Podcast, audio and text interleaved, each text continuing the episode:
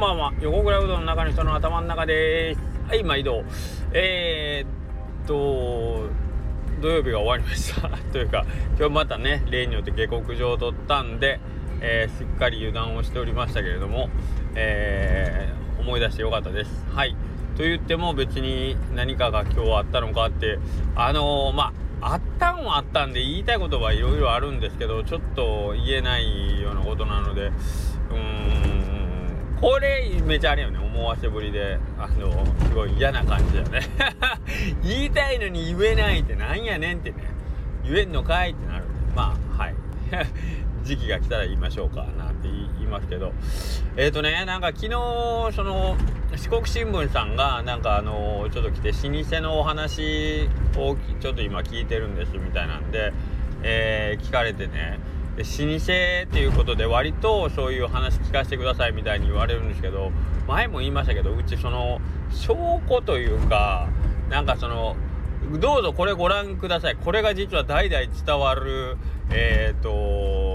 なんですかね、麺切り包丁なんですよとかね、分からんけど、これがもう代々受け継いでるレシピなんですよとか、そういうのが全然なくって、老舗なんですけどみたいな老舗なんですけどって言って、いつもなんか僕と記者さんでこう黙って見つめ合うっていう老舗なんですけどねーって言って、証拠ねーみたいな感じになっちゃうんですけどね、証拠、これ困ったもんでね、イレブンさんのとことかなんか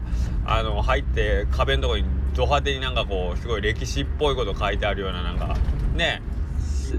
筆書きのなんかが書いてあったりして、なんかすごいなんか由緒正しいんやろうなみたいな感じだけど、うちなんか5代目と言われているみたいなで、よく聞かれるのは創業何年ですかって、創業みたいな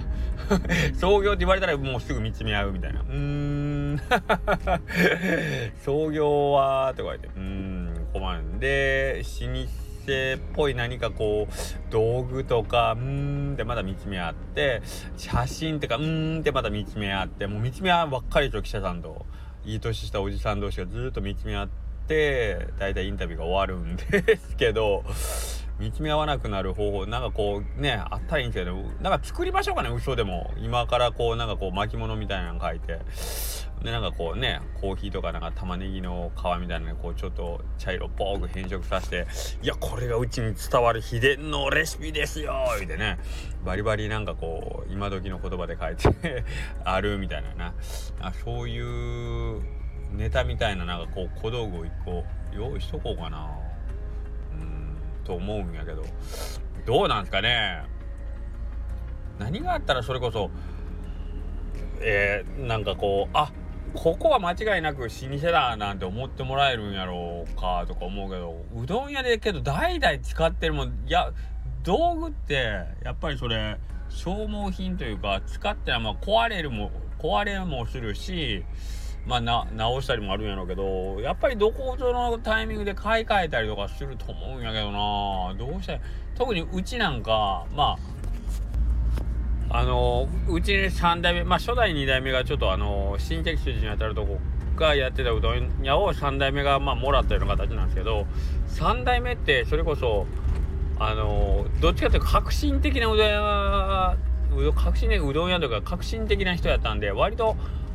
何でも新しいものを取り入れたがるっていうんで、機械うちいち早く機械でうどんを作ろうというこう試みに切り替えていったんで、多分その時に道具とかも多分結構ね、いろいろ入れ替えたりやり替えたりしたんだろうなと思う。でそれをやっといて、山下さんにいつもネタにされるそのね、屋号のところに純手打ち横倉って書いてある、あれだけ機械をバリバリに最新鋭の設備で揃えといて、優にこと書いて純手打ちっていうね、この辺のなんかこうある意味潔いぐらいのこのなんていう開き直りっぷりっていうかね、これなんか素晴らしいなと思いますよね。だから歴史を語るとか、例えばこのお店のあれを由来とかね、なんか言い伝えとか、その立ち上げの経緯とかでも聞かせてくださいって言われた時に、そのやっぱり3代目っていうフィルターを通すとほんまかなっていうやっぱこう拭いきれないなんかこうちょっとなんか嘘っていうな誇張っていうのなんかこうやっぱりちょっとねうちのおじいさん栄養に言うとエンターテイナーなんでなんかこうちょっとこうみんなを喜ばそうとしてなんかこうありもしないこと言ったり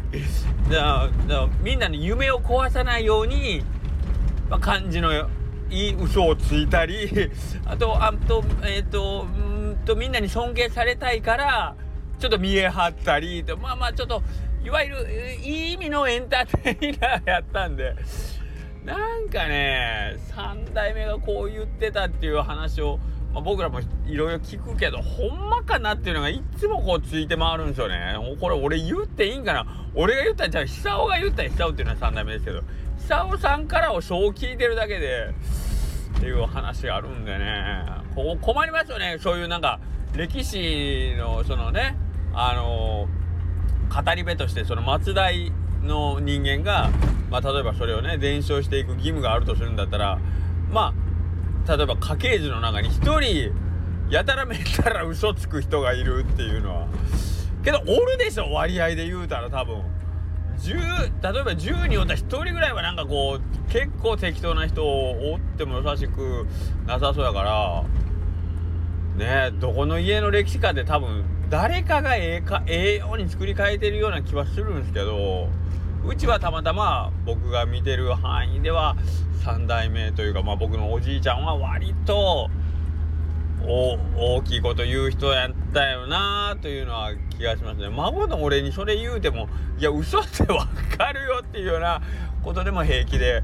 嘘ついたりしてましたからね。だから嘘とも思ってない。だから本人がそう信じてるんだったら嘘じゃないもんね。本人は腹の底からそう信じてるんだったら嘘じゃなくてただの記憶違いっていうねことになるんで、まあ、その辺難しいですよね。検証もまたしようがないっていうねっていうところで、まあそういうインタビューを受けながらねその歴史で、まあ、うちの母親持ってるありったけのその、まあ、写真みたいなのをねいっぱい出してきて説明してましたけどまあそれが今のお店になったんが1992年とかそれぐらいだったような気が92年93年ぐらいかなっていうタイミングでそっから後の写真ばっかり残ってるんですよ。いわゆる30年前ぐらいから写真はいっぱいあるんですよ。それは多分お店が新しくなってきれい、まあその時にリニューアルをしたんですけどそのリニューアルにしたことの記念として多分写真をいっぱい撮ったと思うんですけど、まあ、今となって欲しいのはそのリニューアルの前の写真なんだけどねその前の写真っていうのはあんまり実は残ってないっていうねなんともかんともでしょなんすよ。はいその辺がねなんか甘いなみたいな甘いというかなんか、まあ、もったいないなという感じがしながら昨日まあそういうインタビューをね、でまああと大事だよなと思うのがやっぱりその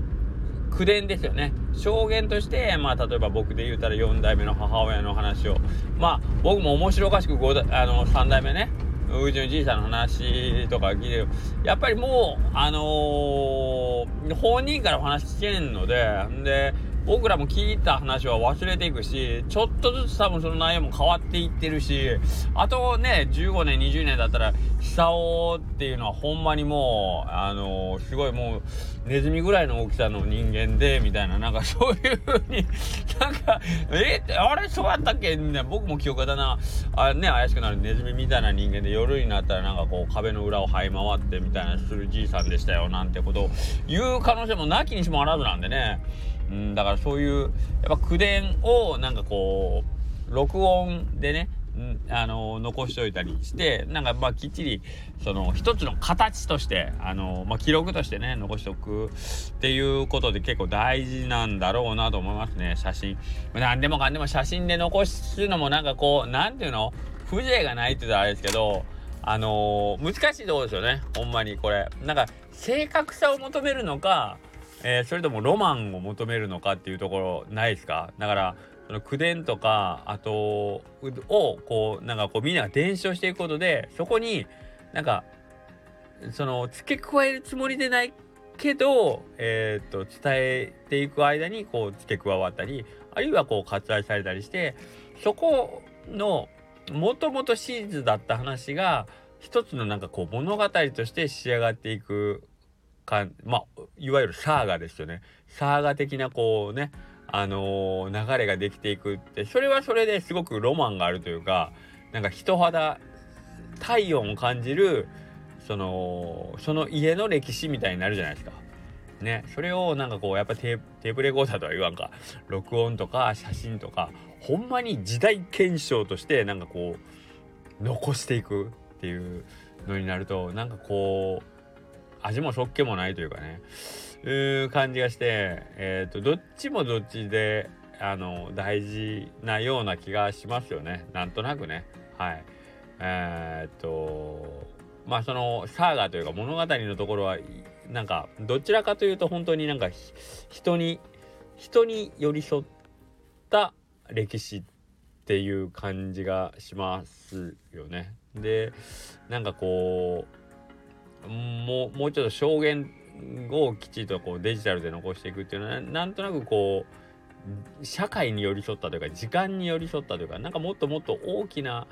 何かこうねシステムの中の一個みたいな感じがして、ちょっとなんかこうね